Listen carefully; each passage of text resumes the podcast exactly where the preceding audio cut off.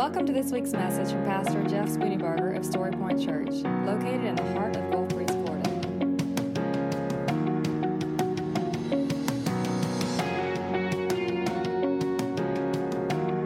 And now, here's Pastor Jeff Spooneybarger with this week's message from Story Point Church. So we left last week with uh, uh, kind of a suspense, kind of a hanger, right? Romans chapter 7 in verse 24 says, What a wretched man that I am, who will rescue me from this body of death? This whole thought of, man, I'm in trouble because what I want to do, I don't do, but what I don't want to do, I do do, and yet I feel like I have no ability to do right because my body wants to do wrong. And so it's this fight. And matter of fact, the scripture says that it is a raging war inside of us. And so the question is, is that all there is? Is that where we're condemned to be? Are we just are we just condemned to just live a life doing the best we can, fighting this fight? I want to tell you that chapter 8 verse 1, I mentioned it last week in here, but chapter 8 verse 1 gives us the hope and the direction that we need with that suspenseful question of is that all there is to life, just this wrestling. Romans 8 1 says, Therefore, there is no condemnation for those who are in Christ Jesus. How much condemnation? No condemnation. Now, what does that mean? That means if you are in Christ Jesus, you have been born again. That means that you have been changed fundamentally in relationship to God. So you have been made a child of God. And as a child of God, you have the relationship with Him that is eternal. Now, because there's no condemnation, that also means that you have been set free from the law of sin and death. And in verse 3, he says, What the law could not do since it was weakened by the flesh, God did. He condemned sin in the flesh by sending his own Son in the likeness of sinful flesh as a sinful offering, in order that the law's requirement would be fulfilled in us who do not walk according to the flesh, but according to the Spirit. So, in other words, if you are in Christ, if you have a relationship with God through Jesus Christ, you have been redeemed. Redeemed means you've been purchased or bought back. You've been rescued. You've been pulled out of the lostness that is the result of sin, and you've been brought into his family, and it's been done by Jesus Christ's death on the cross. Now, if you're here today and you've never trusted Jesus Christ, I want to invite you to do that. And I don't want you to wait till the end of the sermon to do it. I want you to do it right now. And I say that because when I was 15 years old, I sat in a stadium in Pensacola, Woodham High School Stadium, and there was a guy preaching. It was a, a, church event, a bunch of churches got together. And as the guy was preaching on this night, I remember he had just started, and God was speaking to me saying, Jeff, you need to be born again. And my answer was, But I'm a pretty good person. And I've been to church all my life, and literally, I was born on the front row of a church. I mean, it's like born, boom, done, all right? I'm uh, all you know, never done all the bad stuff and all. But God said, Jeff, you need to be born again. You, in your mind, are righteous, but you're not. You think that you're better than you really are. And in that moment, I had this, it wasn't a vision, but it was this, this thought of, what if I had waited till the invitation, the end of the service to trust in Christ? And what if I died, though, between now and then? What would that be like? I'd be standing before God going, but I was gonna. And I realized that, you know, God knows the heart. But in that moment, I don't have any idea what the guy preached. All I knew is God was speaking to me, and I needed to do it then. So, right now, if you're here today, if you're watching by TV or by Facebook, and you don't know Jesus Christ, if God is speaking to you, I want to invite you to trust in Him. Say, God, I know I'm a sinner. I admit it. I'm a sinner. I'm broken. I'm lost. And I know that my sin condemns me to an eternity separated from you. Not because you don't love me, but because my sin deserves a just punishment. But I believe that Jesus came and died and was buried and then rose again on the third day. I believe that. And I invite you into my life and I ask you to save me in Jesus' name. If your heart has that prayer, the Bible tells us that you are born again. You are into a relationship with God, and what God has started, no one can stop. It's a good thing. If you've done that at the end of the service, I want you to let me know. But if you are born again, you are not condemned. In fact, you are not only not condemned, but you are set free from the condemnation of sin, from the law of sin, and your flesh does not have to do what only the flesh wants. There is a way for you to live a holy, righteous life. And here's how it is. Let's go to verse 5. For those who live according to the flesh have their mind set on the things of the flesh. But those who live according to the Spirit have their mind set on the things of the Spirit. Now, if the mindset of the flesh is death, but the mindset of the Spirit is life and peace, the mindset of the flesh is hostile towards God because it does not submit to God's law. Indeed, it is unable to do so. Those who are in the flesh cannot please God. You, however, are not in the flesh, but in the Spirit, if indeed the Spirit of God lives in you. If anyone does not have the Spirit of Christ, he does not belong to him. Now, Christ, if Christ is in you, the body is dead because of sin, but the Spirit gives life because of righteousness. And if the Spirit of him who raised Jesus from the dead lives in you, then he who raised Christ from the dead will also bring your mortal bodies to life through his Spirit who lives in you. What the scripture is teaching us here in Romans chapter 8 is that we have a choice to make to live by the flesh or to live by the spirit, to have a mind controlled by the flesh or to have a mind controlled by the spirit. So, like we said, there are three parts to a human you've got the body, you've got the mind, and you've got the soul. The soul is redeemed. You're standing in Christ when you know Christ is secure. The flesh is unredeemed. The flesh is sinful. The flesh is, is like a wild dog in some ways. It just does whatever it wants to do. But what's standing between the holy and the unholy is between your ears. And it's really not just your brain, it's really more than just that. It's, it's the seat of your emotions, it's, it's the thinking that goes on inside of a person. In fact, the way you think determines what you believe. So you could say it this way faith is belief, is the thinking inside of you. Now, honestly, I've never thought of it that way before. But as you think, so are you. Psalm 23 7 says, as a man, th- or Proverbs 23 7, as a man thinks in his heart, so is he. In other words, what you think determines who you are because who you are is a product of what you believe. Turn to the person next to you and say, Does that make sense? Now, here's the thing your thinking is so important to who you are. It is so important to your holiness. It is so important to, um, uh, uh, to taming the flesh that that is also the most difficult battlefield that you will face. Wouldn't you agree that the hardest part of your life is dealing with your own mind, dealing with your own thinking? Because your thinking wants to go in all kinds of different ways, and because everything in the world is aimed at changing your mind about what you believe. It's a battle. It absolutely is a battle. So, what you think is what you believe, and what you believe is what you is, is the, the evidence or, or is the, uh, the nature of your faith, right? So let me show a few other passages for you, then we're going to jump into this. Uh, in 1 Corinthians chapter 2.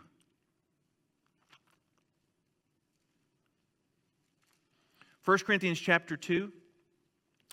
Uh, starting in verse 6 i won't read the whole thing but, but it's, this, it's this idea of spiritual wisdom.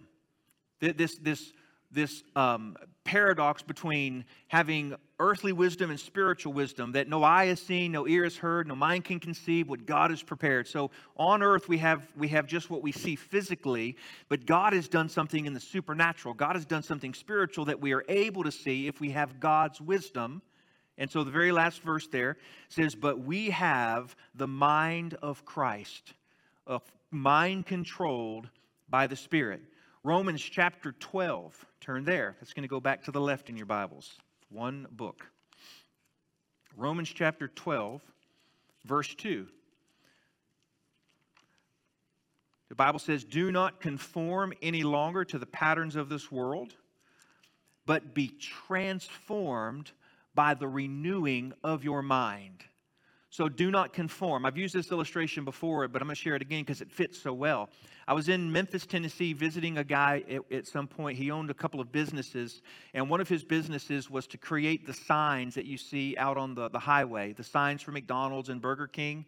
And as he was walking me through his, his, his factory, what he showed me was that the way these signs are made is there's a flat piece of plastic that they put over a mold, and then they apply heat and suction and the heat and suction sucks the plastic down into the mold. And when it does that, the plastic conforms to the mold that they're trying to make it into. And then instantly I thought, that's what it means do not be conformed to the pattern of this world. There's a pattern of the world. There's a mold that the world wants you to be in. And it's not a mold that is Christ like and godly. It's a mold that is selfish because it's built ultimately on you. What makes you happy? What, what do you want to do? And so the pattern of this world, the, the, the, it, we, we get sucked into it when our minds are controlled by the world. But the scripture says, but be transformed. Now, that word transformed actually is a word that you would use when you're discussing a, a butterfly coming from a caterpillar. It's a metamorphosis. It's a complete change from one thing to something totally different. A butterfly and a caterpillar look nothing alike. Nothing at all. Matter of fact, you would not know that one came from the other if you didn't know that one came from the other. Agreed? But what happens is that caterpillar somehow goes into a cocoon and it's like ba-ding, ba-ding, ba-dang, and boom, it's a, I mean, it's, it's really something more than that, but I don't, I've never been in a cocoon. I don't know. I just know goes in a fuzzy thing, comes out a beautiful thing. That's all I know, right? That means that is it's transformed. How are you transformed as opposed to conformed? Now listen. Notice the notice the difference here. Conform means there's a pattern that you're sucked into. And so you just look like what is there. And it's and it's really a stretching of who you are and it's a it's a weakening of who you are because when when something is heated and stretched, it actually just gets thinner, right? Instead of being conformed, instead, you are totally transformed. Something brand new. So you're not looking like a mold of something on earth. You're being made brand new. By the way, if you've heard the phrase born again, that's what it means. If you've heard the scripture that says, if anyone is in Christ, he is a new creation, that's what it means. You are transformed. How? By the renewing of your mind, which right here makes all the difference in the world. How you think matters. So let's go to another one. In Colossians chapter 3. Colossians chapter 3, we're commanded uh, to, to, to live and to think a certain way. Man, this new, I, I keep blaming on the new Bible, but really these pages are sticking. Colossians chapter 3 tells us this in verse 2 Set your minds on things above, not on earthly things. Now, notice the verbiage here set your minds. That is not accidental. That's not, oh, I just don't know how I wound up here. It is an intentional, I am choosing to set my mind on a certain course in a certain direction on certain things. Let me give you one more. 1 Peter chapter 1. This is, this is a passage to a group of people who are exiles that are dispersed. These are people who are struggling, but, but, but they're wanting to be faithful to the gospel. Here's the command that they're given, chapter 1 of verse 13. Therefore, with your minds ready for action. Is that passive? It's not passive. Set your minds with your minds ready for action be sober minded and set your hope on the great, completely on the grace brought to you at the revelation of Jesus Christ. So, again, do we need any more convincing that the mind is where the, the work really has to be done? So, now the question is this How do you do it? How do, you, how do you change the nature of the flesh? Not the nature of the flesh, but how do you change the activity of the flesh when there's this waging war going on when we know that what we want to do, we don't do, but what we, we don't want to do, we do, and yet we find ourselves in this seemingly hopeless place. We want to change our minds, but we know we have to set our minds to action. How do we do it? Philippians chapter 4 tells us. Did y'all know that you're going to be moving this much today? I hope, hope so. By the way, there's a reason, and, and I, This is, this, there, there's a reason that you don't see all of these passages written on, on the screen. Here's why. I want you to bring your Bibles when you come. I want you to open your Bibles and I want you to read it for yourselves because I want you to underline it. I want you to circle it. I want you to be able to go back to it. I want you to meditate on it because you have to go back to this stuff throughout the week if you're really going to let it settle in your heart.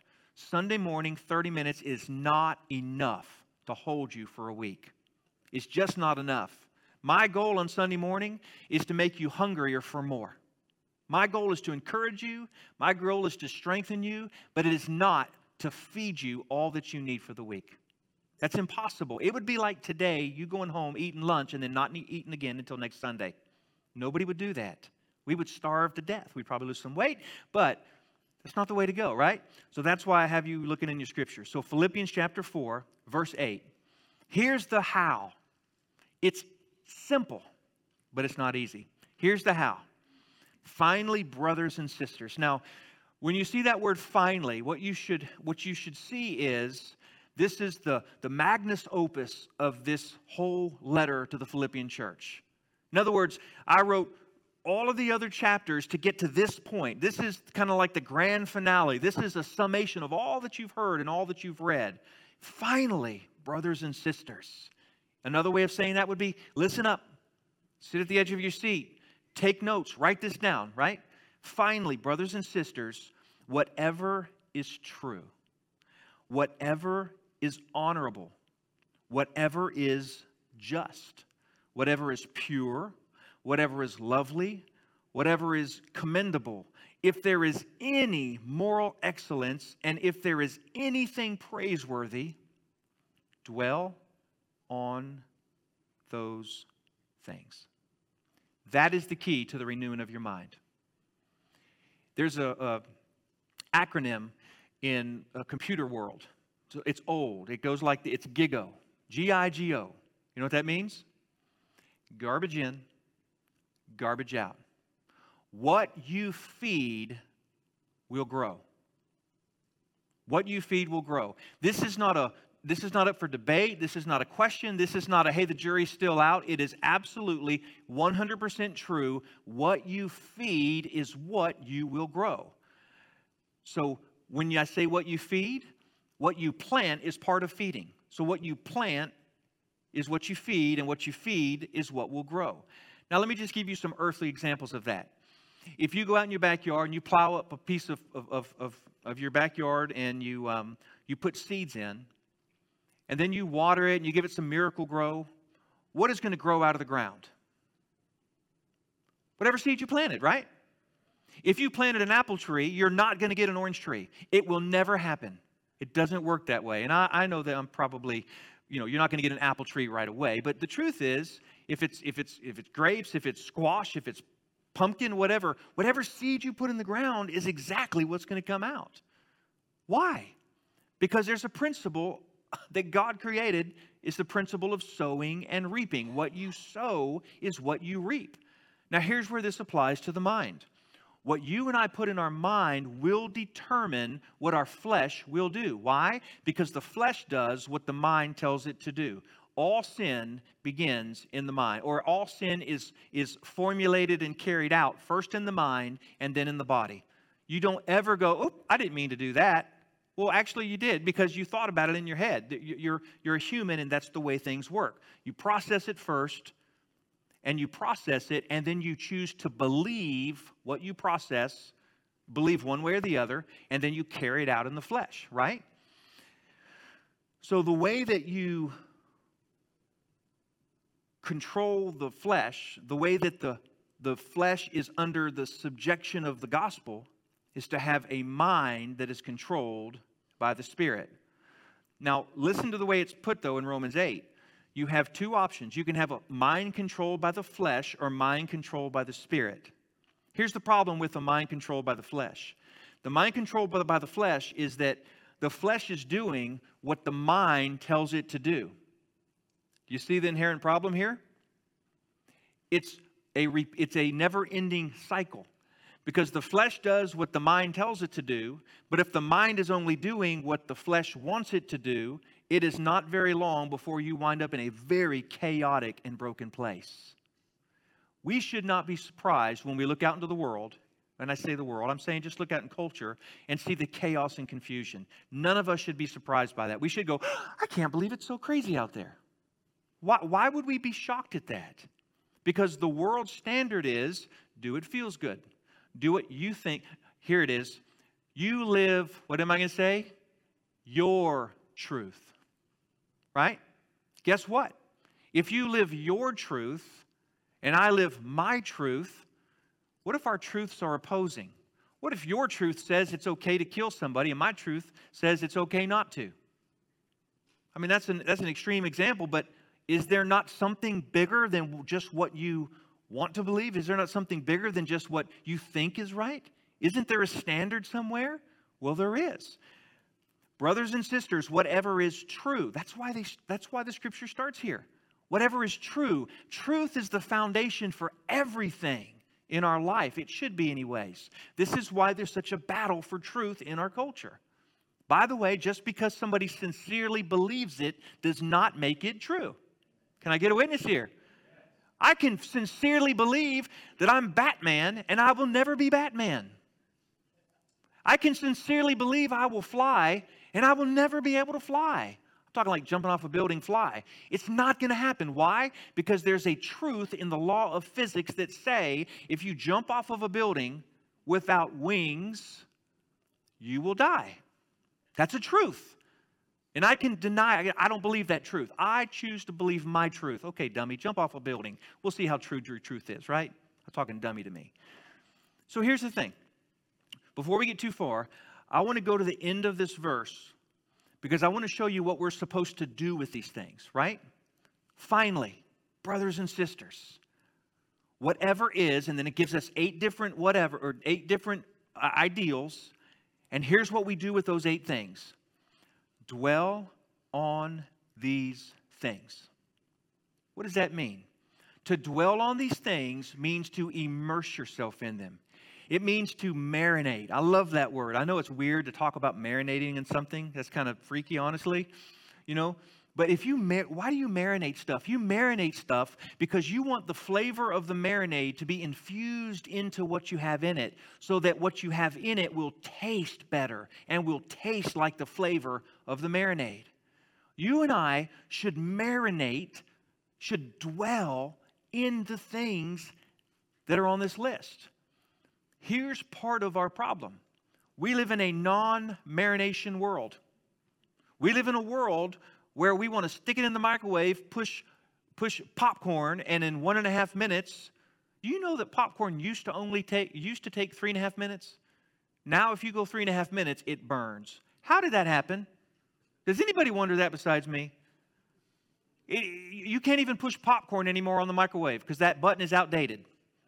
Something happened inside the bag that it's, it's much faster. Why? Because we want things faster. We don't want to dwell. We don't want to sit. We don't want to ponder. We don't want to think.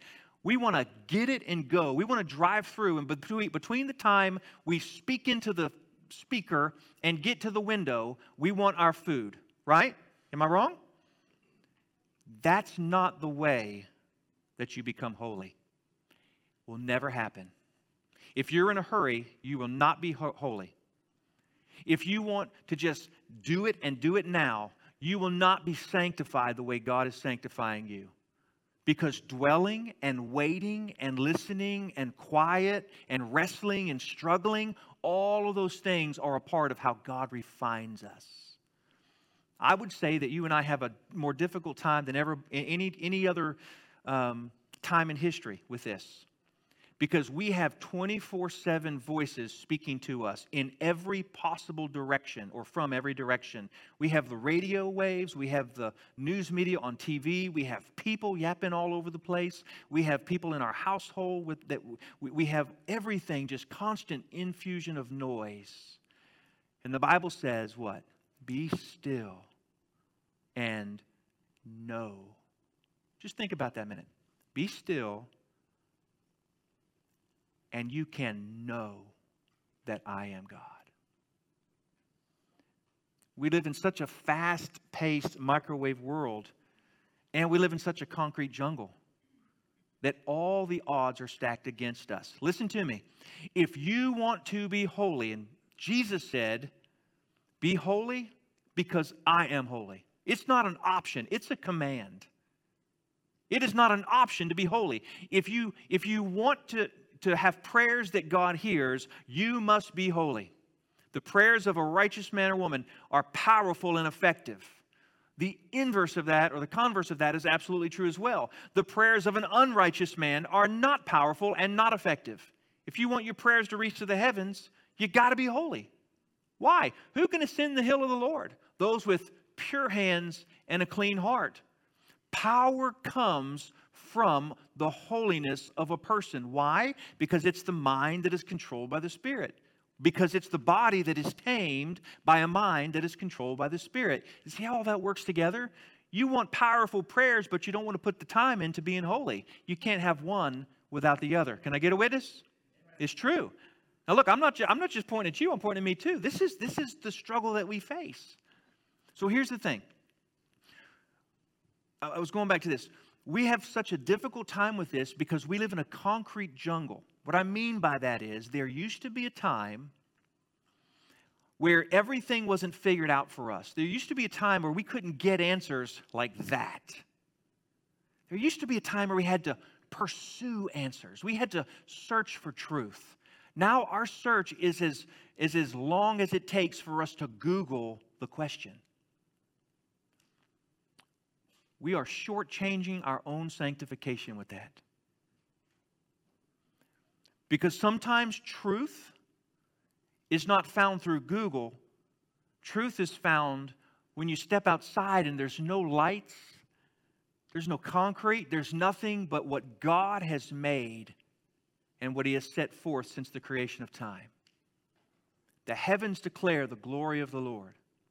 If you can't see the heavens, then you're missing the very beginning of knowing who God is. When our children don't have to want, I, I, I was thinking about this earlier. It used to be that a child would go out and dig in the dirt and pull up a, a worm. And what do you do with a worm? You cut it into a bunch of pieces, right? You chop it into four pieces, and then you look at it and you go, How's that possible? This thing should be dead, and yet all four pieces are wiggling. How is it possible that this is still, and so you ponder it and you go, I'm going to try it again to see if it really, it, it, maybe this is just a fluke. And then all, before long, you got 1,800 pieces of worms, and you're like, this is just incredible. And, and because you're seeing it and because you don't understand it, you then pursue the mystery of why that's the case. And eventually you find out that God built a worm with a bunch of different chambers and a bunch of, I don't even know, the, all the different anatomy so that, that it will design that way. Here's, here's my philosophy on why a worm does that. Because I think when a bird eats a worm, part of the worm gets to grow back so the bird can eat it again. That's my, that's my own thought. Think about it. God provides for the birds by making worms that reproduce themselves. See, that sounds good, doesn't it? Is that a no? You've never thought of it that way before? Come on, help me out. I just think that, okay, let me, let me it's my truth, okay? that's, that's just my truth. I mean, and that's just an example. So the simple things that kids don't go out anymore and dig in the dirt and wonder why things are the way they are. They don't go out and they go, you know, last night and the night before and the night before, those stars were in the exact same shape. Kind of looks like a like a spoon. Like a weird spoon. Oh, there's a little spoon. Huh. They don't do that anymore. You want to know why? Because we live in a world where most kids, the, the, the, and I say kids, listen, adults too. Let's not pick on kids. When we're done with work, we have about a 20 foot radius that we spend the rest of the day. That's from the couch to the kitchen to the bedroom. If you got a big house, make it 30 foot, right? When's the last time you sat on the porch looking at the stars? When's the last time you took a ride out to the beach and just sat there and just was amazed at all that God had built. Whatever is pure, whatever is lovely, whatever, dwell on these things. So let's look at these real quick. Whatever is true, the foundation of belief has got to be truth. If you are believing something that is not true or that is only half true, by the way, half true is not true. Half true is half true. And don't you know how deceitful the enemy is? That he likes to have just enough truth to make it palatable, but enough untruth to move you away from Jesus. Just because somebody says Jesus doesn't mean it's gospel centered.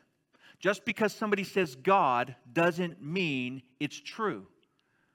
Most religions in the world have God. Many of them have a belief about Jesus. The real question is, what have you done with Jesus? If you go into many different faiths, Jesus is a good man. He's a, he's a good prophet. He's, he, he's a way to the Father. All of those things are half truths, which will lead you away from the gospel. By the way, I want to say to you that you and I have got to be particularly careful about what we believe as truth. And we have got to poke it and prod it and test it because if we don't, we're going to let belief slip into our heart that's going to lead us away from God, not towards Him. The way that we test it is with the standard of truth, God's Word. You say, Jeff, that, that's oversimplifying. But isn't that what the Scripture says? And here's the thing you either have to choose to believe the Scripture or not. But be careful that you're only going to believe part of it. One of my little pet peeves is, is all the people on Facebook who, who quote God's promises as if they're promises to everyone in the world. They're not. I can do all things through Christ who strengthens me. Um, actually, you need to really read the rest of it. That is conditional. All of the blessings of the scripture, we put it out there as if God wants to do these things for every human on earth. Yes, He does, but not when you can do whatever you want and then claim the promise when it's convenient. Am I preaching to anybody but me today? Listen, these things are conditional. The promises are for those who trust in Christ, not for those who trust in whatever and then just want to claim the promise. It doesn't work that way. That would be, that would be like me telling my kids, listen, kids, I'm going to, uh, I'm going to take you um, on a ski trip for Christmas because you're my kids and I love you. And so I want you to come and um, uh, uh, be here at such and such a time, and we're going to go on a trip. Then my kids going out and go, hey, dad's taking us on a ski trip. Come on, let's go. I'm like, well, time out. I didn't make that promise to them. I told them to my kids. You belong to me. We're, in a relationship. That's why I'm taking you. I can't afford to take everybody else. It's the same way with the scripture. You can't take it out of context. You can't just use it when you want it and then ignore it when you don't. It doesn't work that way. Amen? It doesn't work that way.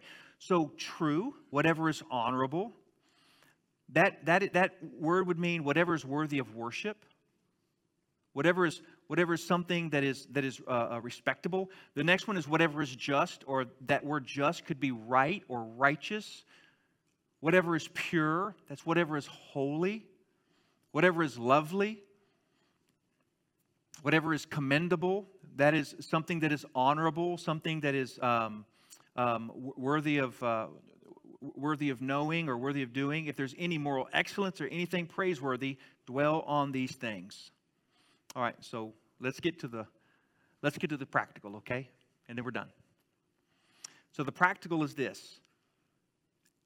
If our minds control our flesh, and if our minds are controlled by either the spirit or the flesh, then what we put into our minds will determine whether or not we're controlled by the spirit or the flesh. What we feed our minds is what will come out of our minds to determine what the flesh does. And therefore, what we feed our minds should be what is true, honorable, just, pure, lovely, commendable. What we feed our minds comes, through, uh, comes to us through multiple inputs. One, through media. We live in a media driven world. You and I see things every day, and we do like this it's what's on TV, it's what's on our computer screens, it's all of those inputs. I can't even name how many they are. What you view as media will determine how you think and will feed what your, what your flesh does. 100%.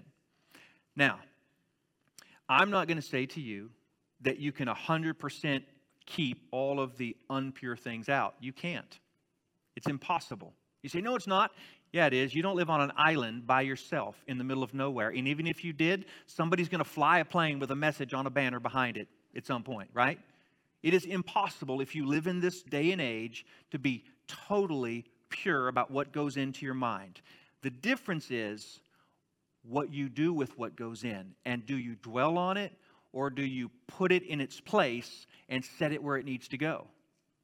So, in that conversation, I will also say that that is a distinction between whether you are doing whether you're viewing something for amusement or whether you are viewing something with discernment. It's a very key. Amusement means that you are just amusing yourself. You're, you're just sitting back, you know, throwing popcorn down, and, and you're not filtering it at all. She's like, oh, okay, great, yeah. And, and you're actually buying into it, right? Looking at it, though, with discernment is going, wait a minute, something's off here. Something's wrong here. Shannon and I watched a movie last night. Where is she? Right over here. And it was it was into it just a little bit, and we're like, eh, we got to turn it. So we changed it.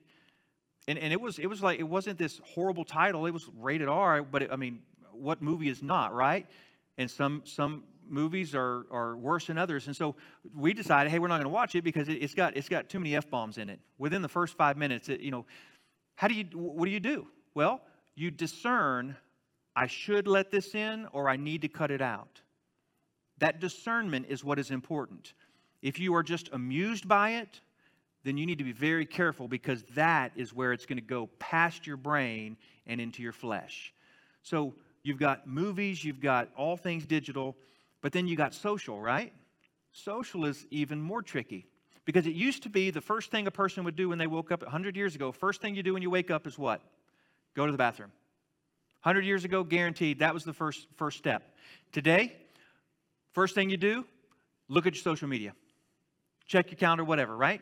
You may have to pee so bad you can't even stand it, but you'll look at your phone on the way to the bathroom. I don't know if I just said that, but I think I did.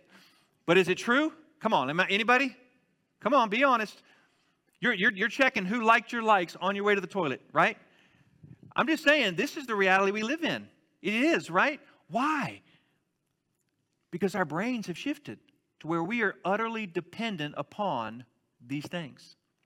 So, if you want to be different, if you want to be holy, you have got to capture those things and subject them to a mind controlled by the Spirit. I did not just say it's wrong to look at Facebook when you first wake up. That's not what I just said. What I did say, though, is that we have to be very careful because there is somewhere in there a line that we can cross to where it's doing more harm than it is good. By the way, there is a, a um, what's it called? A, um, a movement across our country right now, and, and I think it's called Wait Till 8 and the idea is parents are saying we are going to join together as a group of parents across this nation, and we are not going to give our kids a social media device until after the eighth grade. Here's why a five year old who grows up knowing this the whole time is a five year old who's going to have a really, really hard time putting it down later on in life. Right? Just look at us. We didn't get them till we were 40 or whatever, 30, right? I mean, my cell phone, I had to pull it out, went like this. Hello, time out. You had to pull the antenna, right? It was in a bag. Where did mine go? Oh, mine's on the, mine's on the ch- chair. Now, your whole life is right here. By the way, everything in that phone is what you put in it. All the apps are what you downloaded. All the information is what you inputted. You get out of it what you put into it. Same thing here. So, our, our input with movies and entertainment, our input with social, and then we've got to really consider the input that comes from relationships. Man, a toxic relationship will rub off on you in a negative way. A negative person is going to make you negative if you hang around it all the time. Am I right? I've had to cut relationships because they just, I found myself being in a, like a bad mood after I talked. Like, that, you're the problem. I mean, I hate to blame you, but you are. You're just negative Nancy or negative Ned. Not if your name's Nancy, you're not necessarily negative. Here, here, here's, here's one your worship. Your worship is how you input these things into your heart. what we're doing right now, I hope, is causing you to go, you know what? I want to be holy because God says be holy. I've struggled with this. And I think that what I need to do is I need to start, I need to start being more careful in these areas. But see, this the sermon is not where this starts. This whole, this whole input, pure and holy and lovely thing, it starts before you even walk in the doors. We had two guys at the doors today going, Hey, I'm glad you're here. Welcome. That was an important thing because you just had somebody encourage you and tell you they're glad that you're here. And then as you walk through and you get a cup of coffee, the people doing the, the barista stuff, right? They're encouraging you and they just gave you coffee. So how, how could you not love them, right? Then you walk into here and you hear music, and the music is holy. And then Colton leads us in worship. And here's what I was doing sitting over here I was listening to you sing.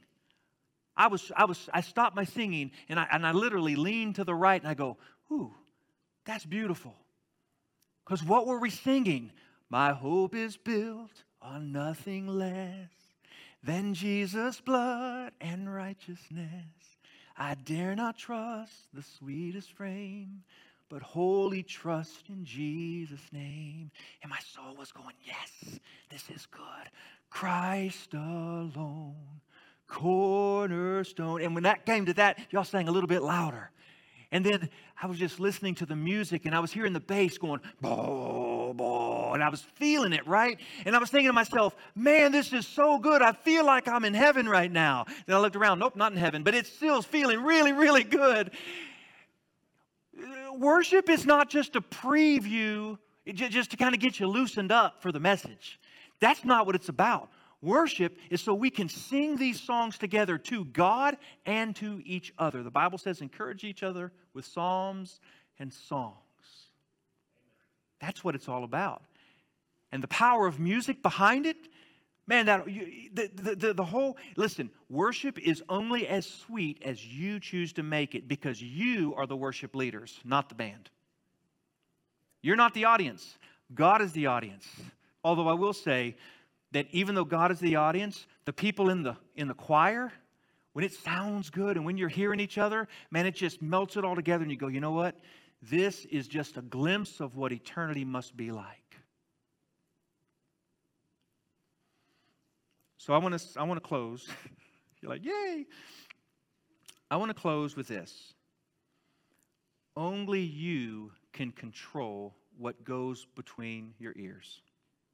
Only you. It's not my job to give you a, a list of you can watch this and you can't watch that.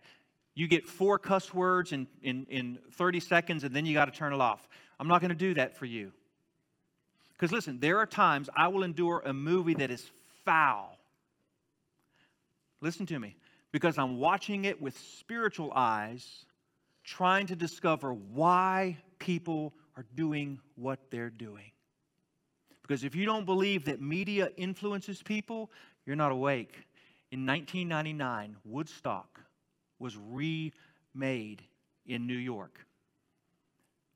There was a, there was a turning point in Woodstock. It became an absolute disaster. The whole place was set on fire. The rage was out of control by the third day. But here's what happened the organizers of the event wanted Woodstock to make money, and so they hired bands. This is in the late 90s. They hired bands that were popular, but they didn't think through who they hired, and all of their main bands were full of rage in their music. It's true. And the thing that sparked the rage in the crowd was a group by the name of Limp Bizkit. Y'all remember him or them?